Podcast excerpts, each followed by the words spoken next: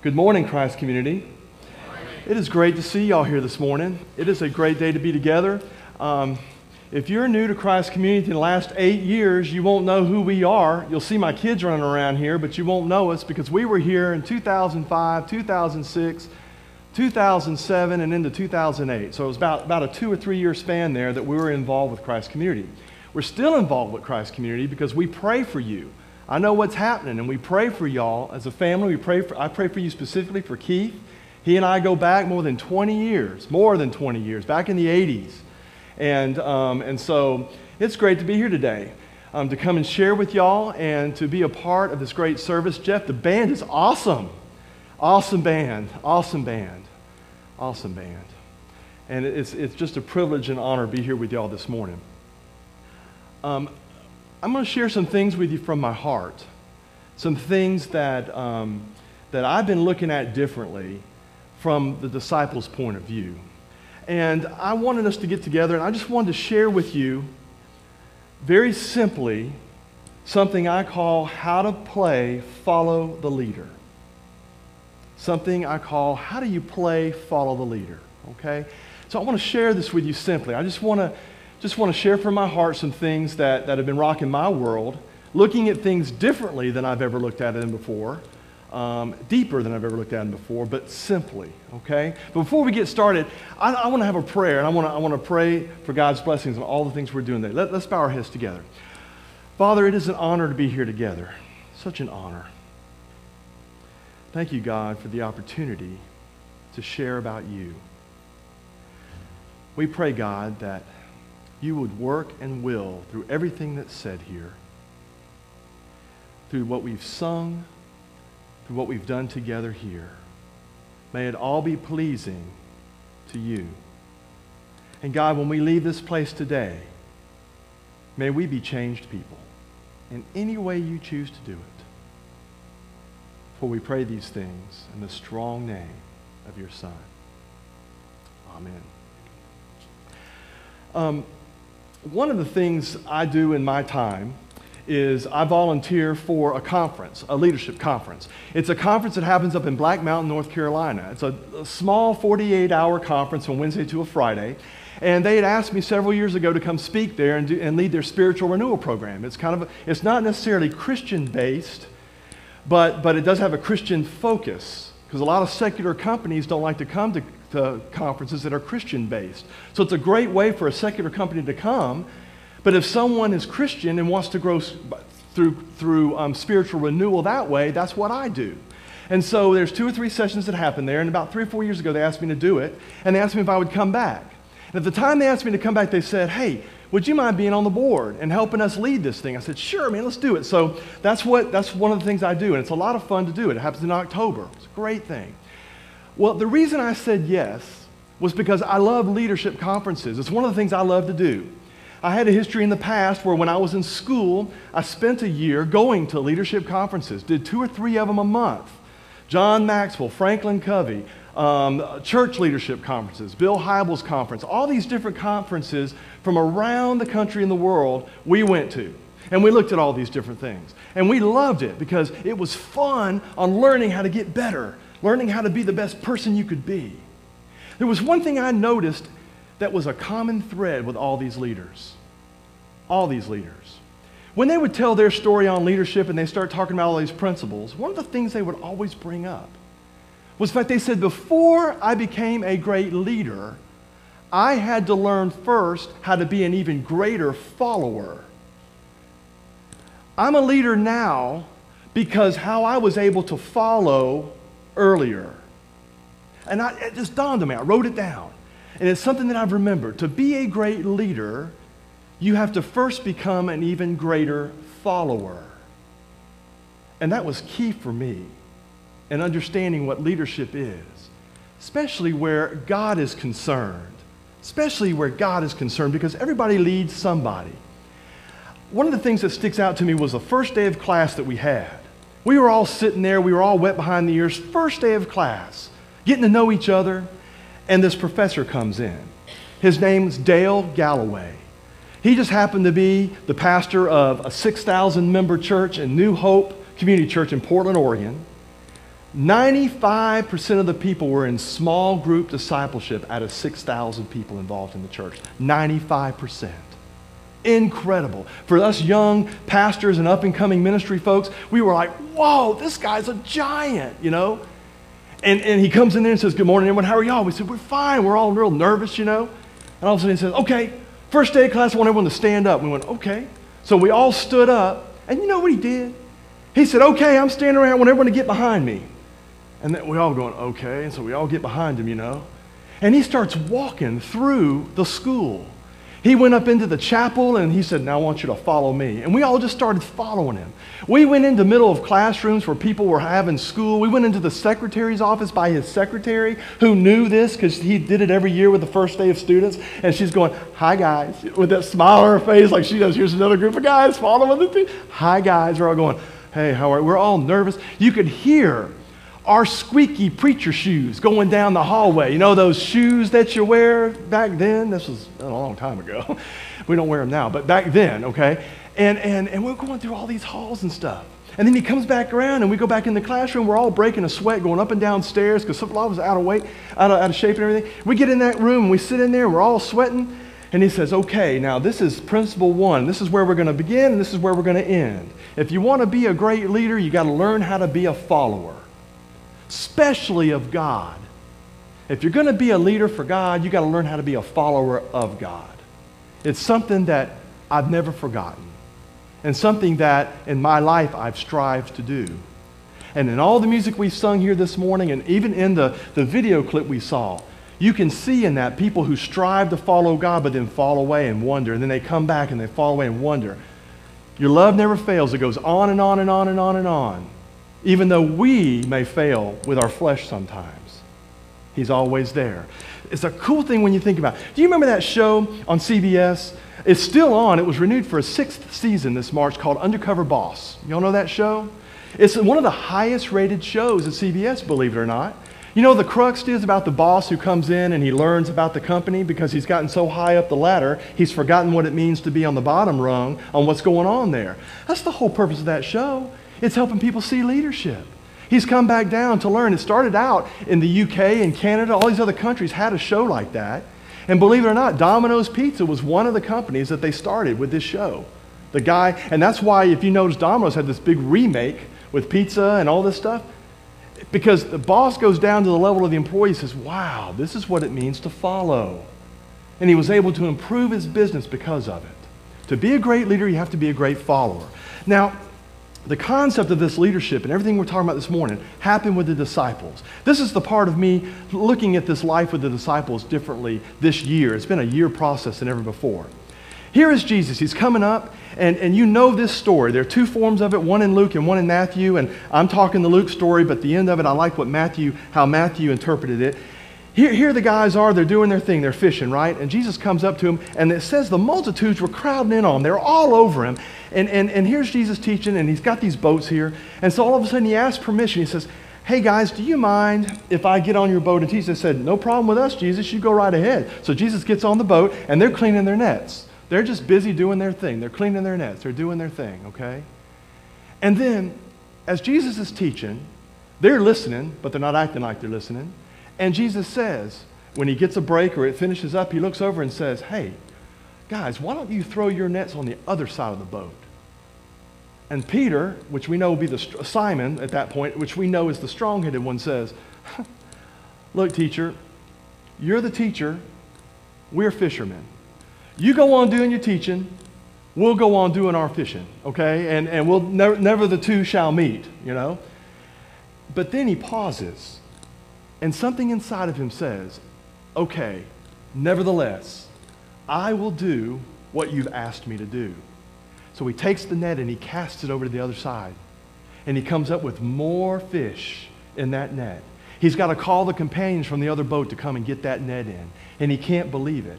Now, if you can recreate this with me, he throws the net, all those fish come in, and this is a Jeff Heath paraphrase here, but I wonder if the reason they had to call those companions to get the, net, the fish out of the, uh, the, the net back into the boat is because Peter, Simon at that point, stands up and he's like,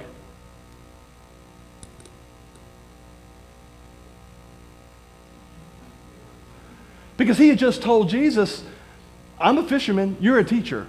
And yet he caught more fish, and they hadn't caught anything all night long. It wakes Simon up, and he's like, and I love what my, my translation says. Oh, I love this. He says this When Simon Peter saw what had happened, he fell down at Jesus' feet, saying, Depart from me, because I'm a sinful guy for what I just told you. Just, just get out of my face. I can't even be in your glory right now because of what happened. Because um, for, um, it says, I am a sinful man, O Lord. And then here's what verse 9 says For amazement had seized him, had seized him, and all his companions because of the catch of fish which they had taken from what Jesus had told him. Now, what is the buzzword of this world today? The word what? Amazed. I am amazed. Girl comes home after meeting a guy. He's amazing. You see this scene on the movie. Oh, that was amazing. You know, that is the buzzword. Yet I think it came from the Bible. For amazement had seized Simon. The start of the word amazement. The start of the word amazing. You see? This morning, I want to look at how do we play follow the leader? I want to look at it taking this story right here and taking this first encounter because Jesus says to these disciples, at that point, Jesus says, Hey, look, relax. Don't be afraid. Because from now on, I am going to make you fishers of people. Now, would you say that with me? I am going, from now on, say, from now on, I am going to make you fishers of people. There is nothing more remarkable in the whole Bible than that statement right there because that was the beginning of a ministry that changed lives all around the world, including us sitting here today. That statement. From now on, I am going to make you fishers of people. And the scripture says that they left everything immediately and they followed him. And they followed him.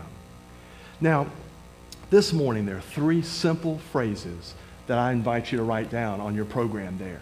You can write anything else you want to on there if you want to. But particularly these three phrases that I want you to write down, okay? We're going to walk through them together very specifically, all these um, slides. The first one I want you to write down is everyday decision. If you want to be a great leader, you have to be a greater follower. And to do that, it is an everyday decision. Now, when we read the Bible, we read the disciples, read what's going on in their life and everything that's happening, it dawned on me this past year. You know, these guys could have said no at any point of their walk with God. They could have said no. When times got hard, they could have said, you know, God, Jesus, this really isn't, this really isn't what I thought it was. I didn't sign up for this. I think I'm going to leave now. But they didn't. When they saw all the miracles and all the things taking place, they said, You know, God, this is fantastic, but you know, now that things are great, I, I think I'll probably just kind of back out now because, you know, this really isn't my cup of tea. But they didn't. They stayed with him. But I tell you, in the scriptures, it does say that some of the disciples, some other disciples, people that were following Jesus, did not stay with him, that they fell away and decided not to follow him.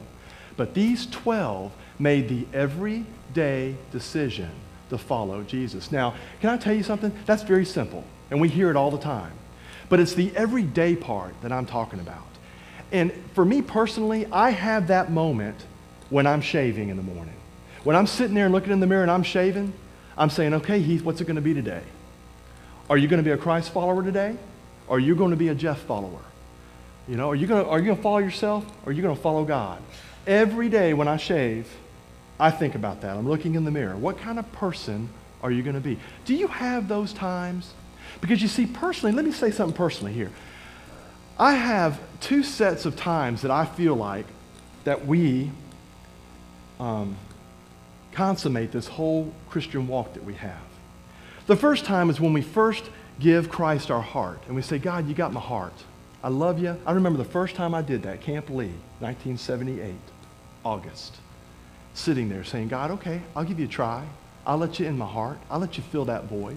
Now do some awesome things in my life. That's a starry eyed kid, right? Do some awesome things in my life, God, you know?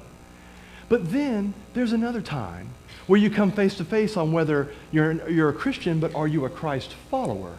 Are you actually following Him? And that, that involves the mind. It's not just a heart, but it's also a mind where both of them meet together. And you say, Yes, I am today going to follow Christ with my life. I'm going to do it with my life. This is it, both days. I tell you, um, one of the things that stuck out to me was I have four kids, and um, this, this was not when I had four kids. I had um, three kids at the time.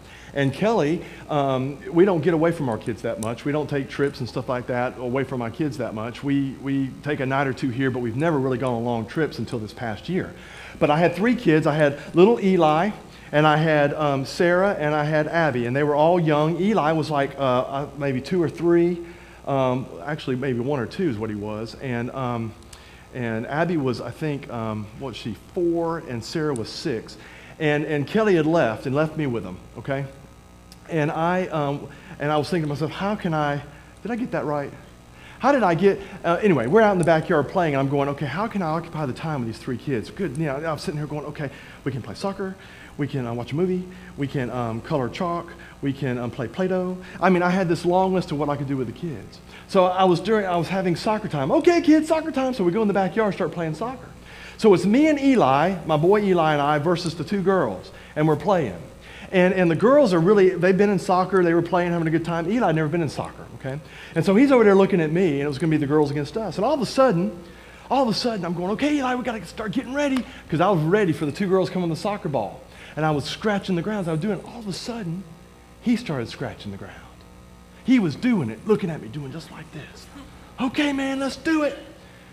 And I had the biggest aha moment about my weight of being a father with my kids. I couldn't believe it. The influence that I had on my kids. The soccer ball went right by us when the girls started playing. Come on, Dad, And I was sitting there going, oh, my kid's acting like me. You know, I was like, I couldn't believe it, you know? And the weight of me being a dad was like, oh. Kelly comes home and I go, I'm a dad. And she said, you took you that long to figure it out, honey? I mean, you know, I couldn't believe it. I couldn't believe it. The influence that we have. When I look in that mirror and I say, what am I going to do?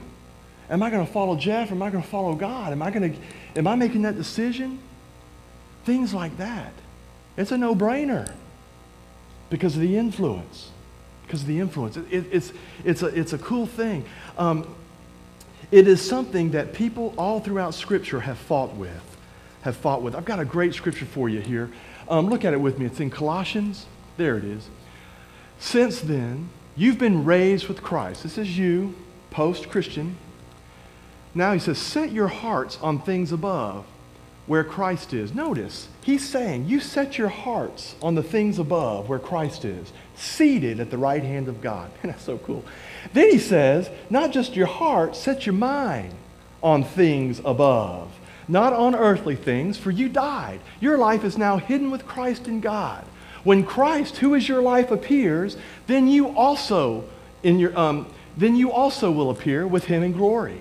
But it's, a, it's an act we do. We set our heart and we set our mind, both of them. You see, everyday decision. The heart's easy, but the mind, that's the tough part.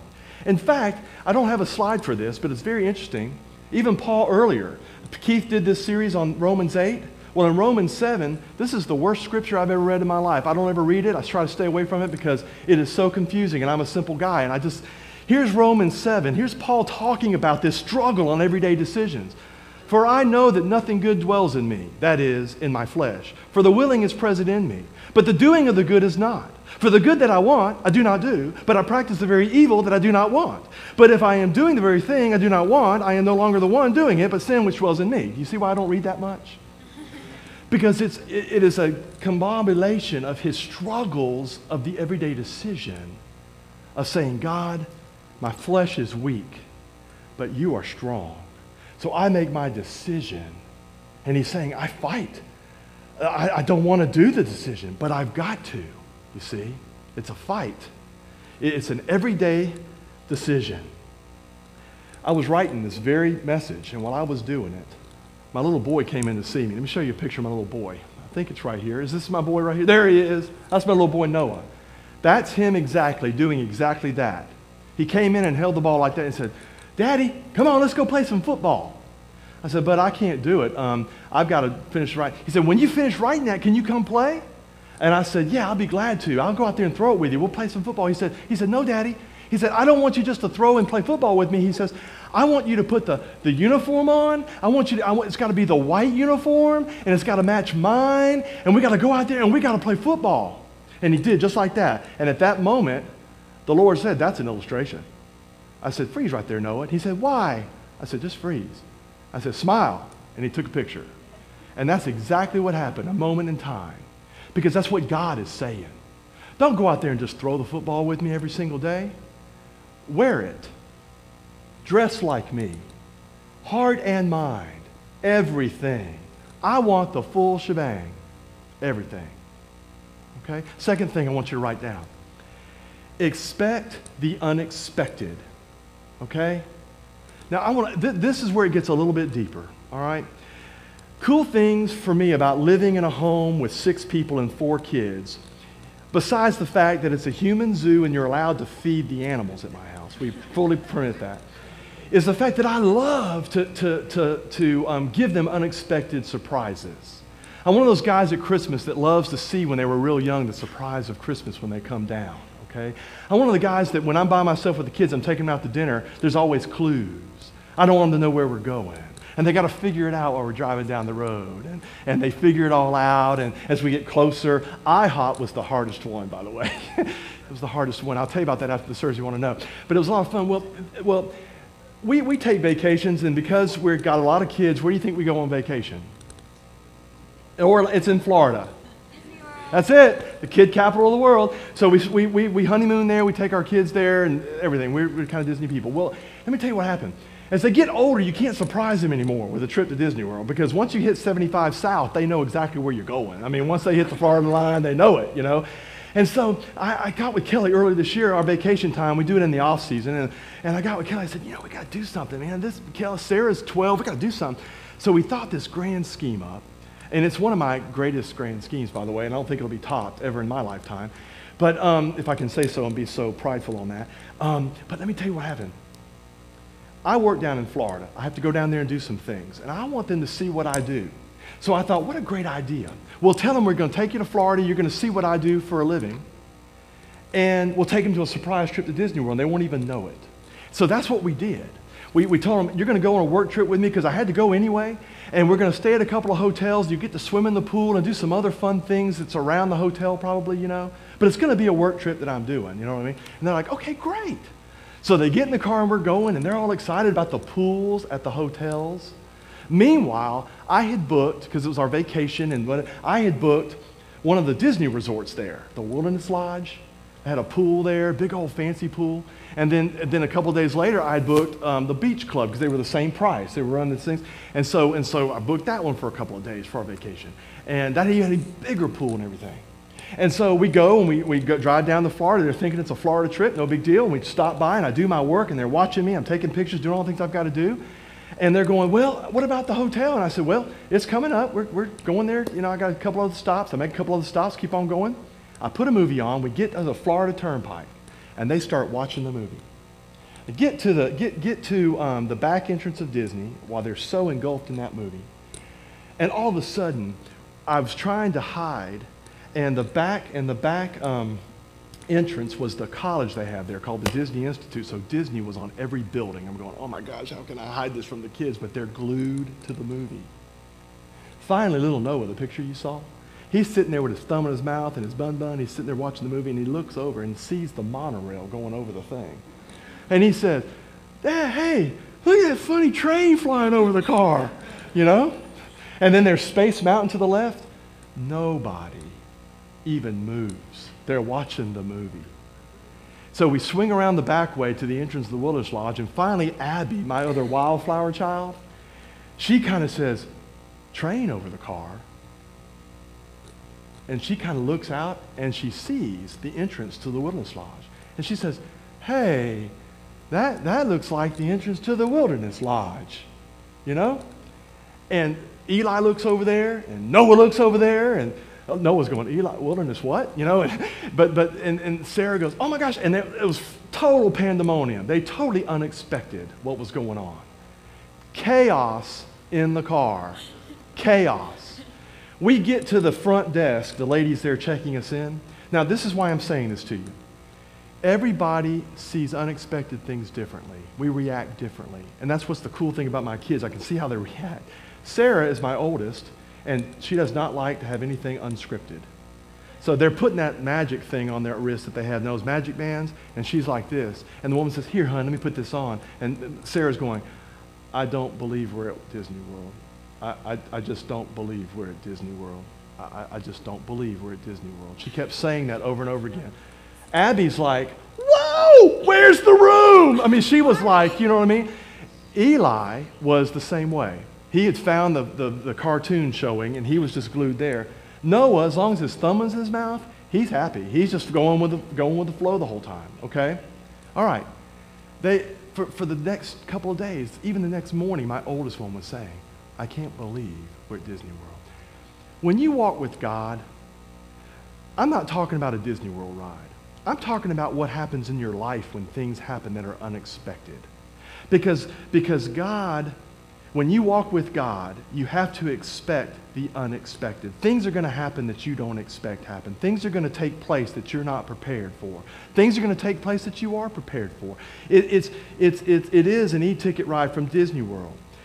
When, when things go wrong that are unexpected, and we go through the, the stages of grief and the things that we struggle with during those times, the unexpected thing is not just what may have happened that was bad, but the other unexpected thing with walking with God is how his hand comes up and holds you through it.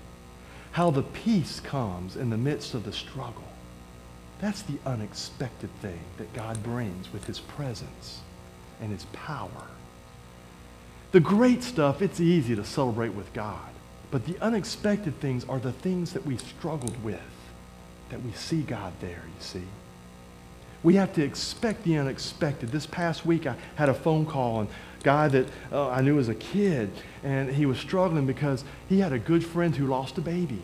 All of a sudden, they were really tight, and he was asking a lot of questions. And I just mentioned to him, I said, hey, look, I said, you know, I said, God is with you. He's with you in that I don't have any simple answers for it. But I can tell you this God is with you. And I said, I said, I can tell you loved your friend. I can tell you loved that family. And I said, the biggest thing you could do is don't let the loss go to waste. Let the loss be something that God uses with you as he comforts you guys to stay strong. And he said, you know something? He said, I am going to do that. He said, you know, I have been away from the faith. I've been away from walking with God. I mean, I've always known I was a Christian, but in terms of getting serious, and he said, that is what I'm going to do.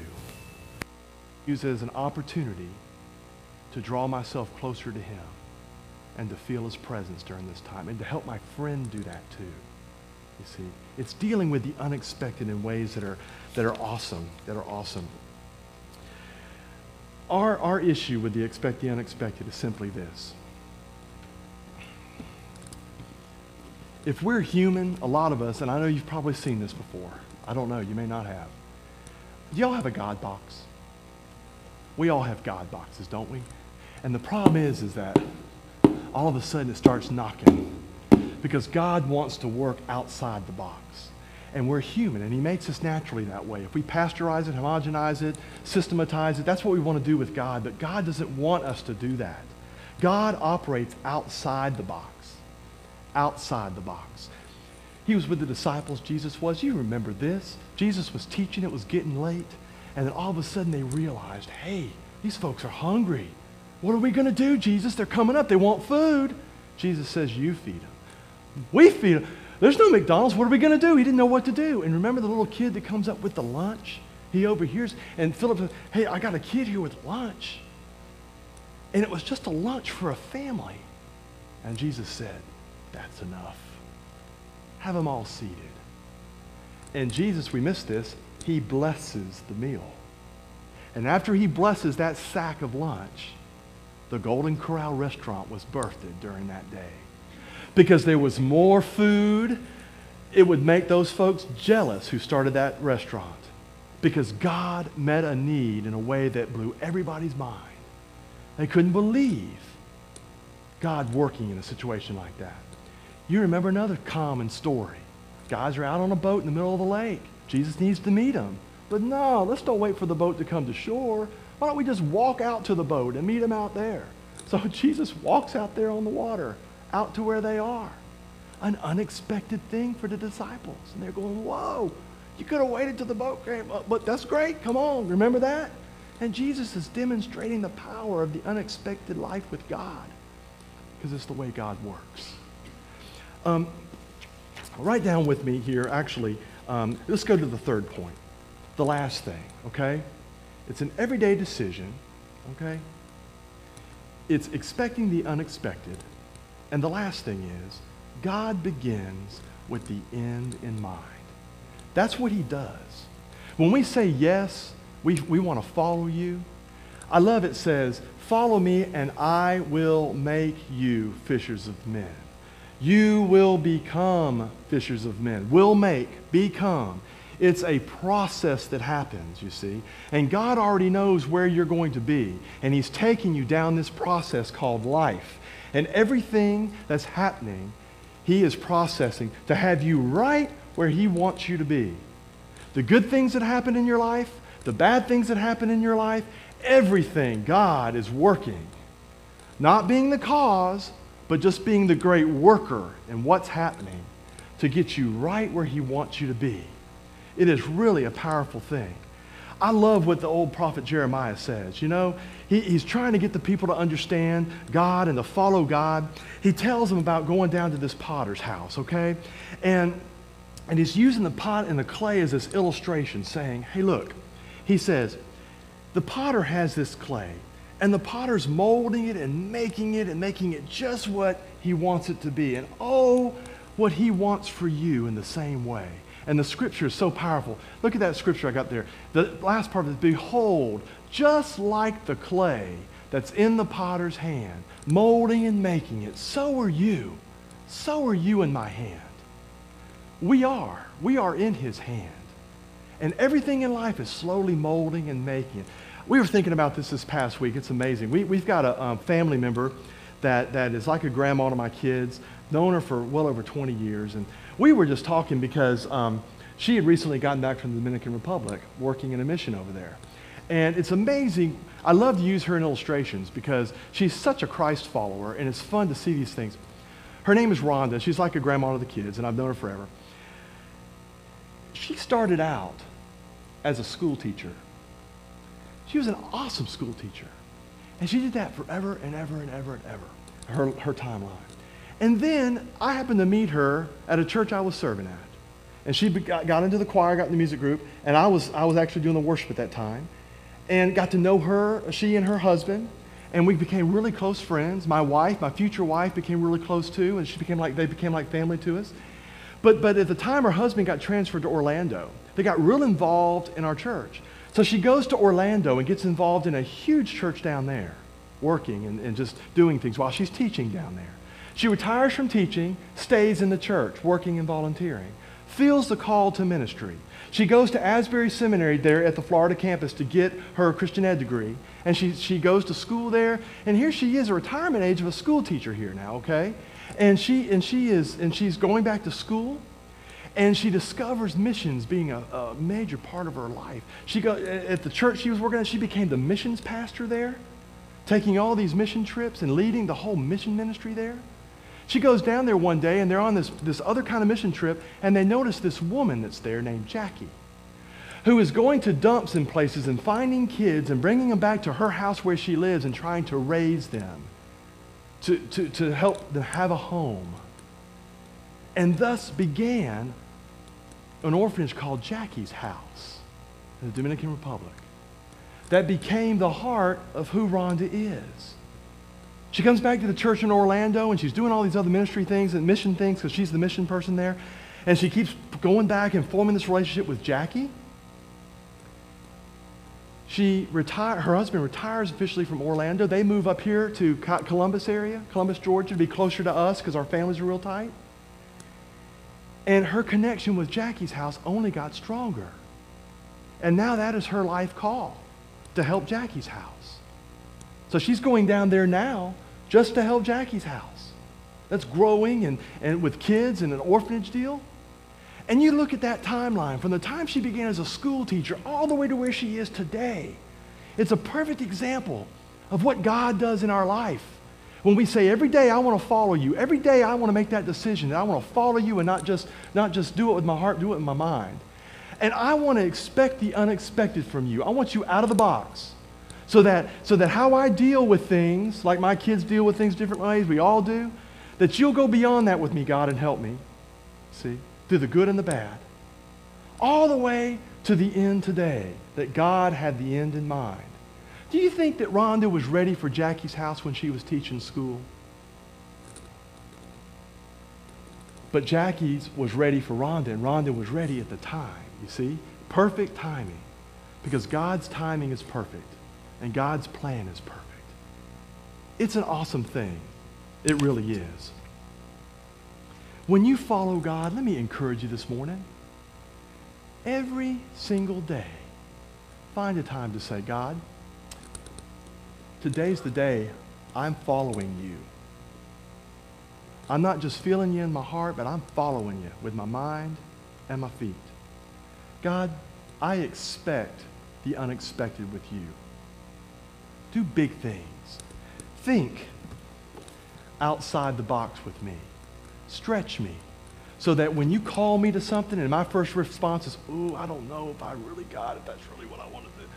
That that I will have the power to say, "Yes, God, I will follow you." Just like the disciples did. And know that God always begins, like with those disciples, with the end in mind. Follow me, I will make you fishers of men. See? Let us pray together. God, we love you.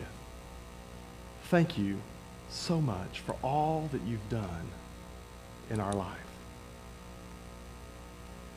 Thank you, God, for all the many ways that you have worked outside the box in our families, personally. And this morning, God, as we come to you, give us the strength to not just feel you with our heart, but to walk with you with our very life.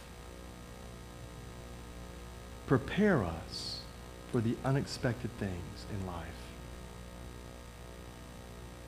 And God, we trust the end because we know you've got it in your hands to put us right where you want us to be. Thank you, God, for all you're doing. We pray in your name.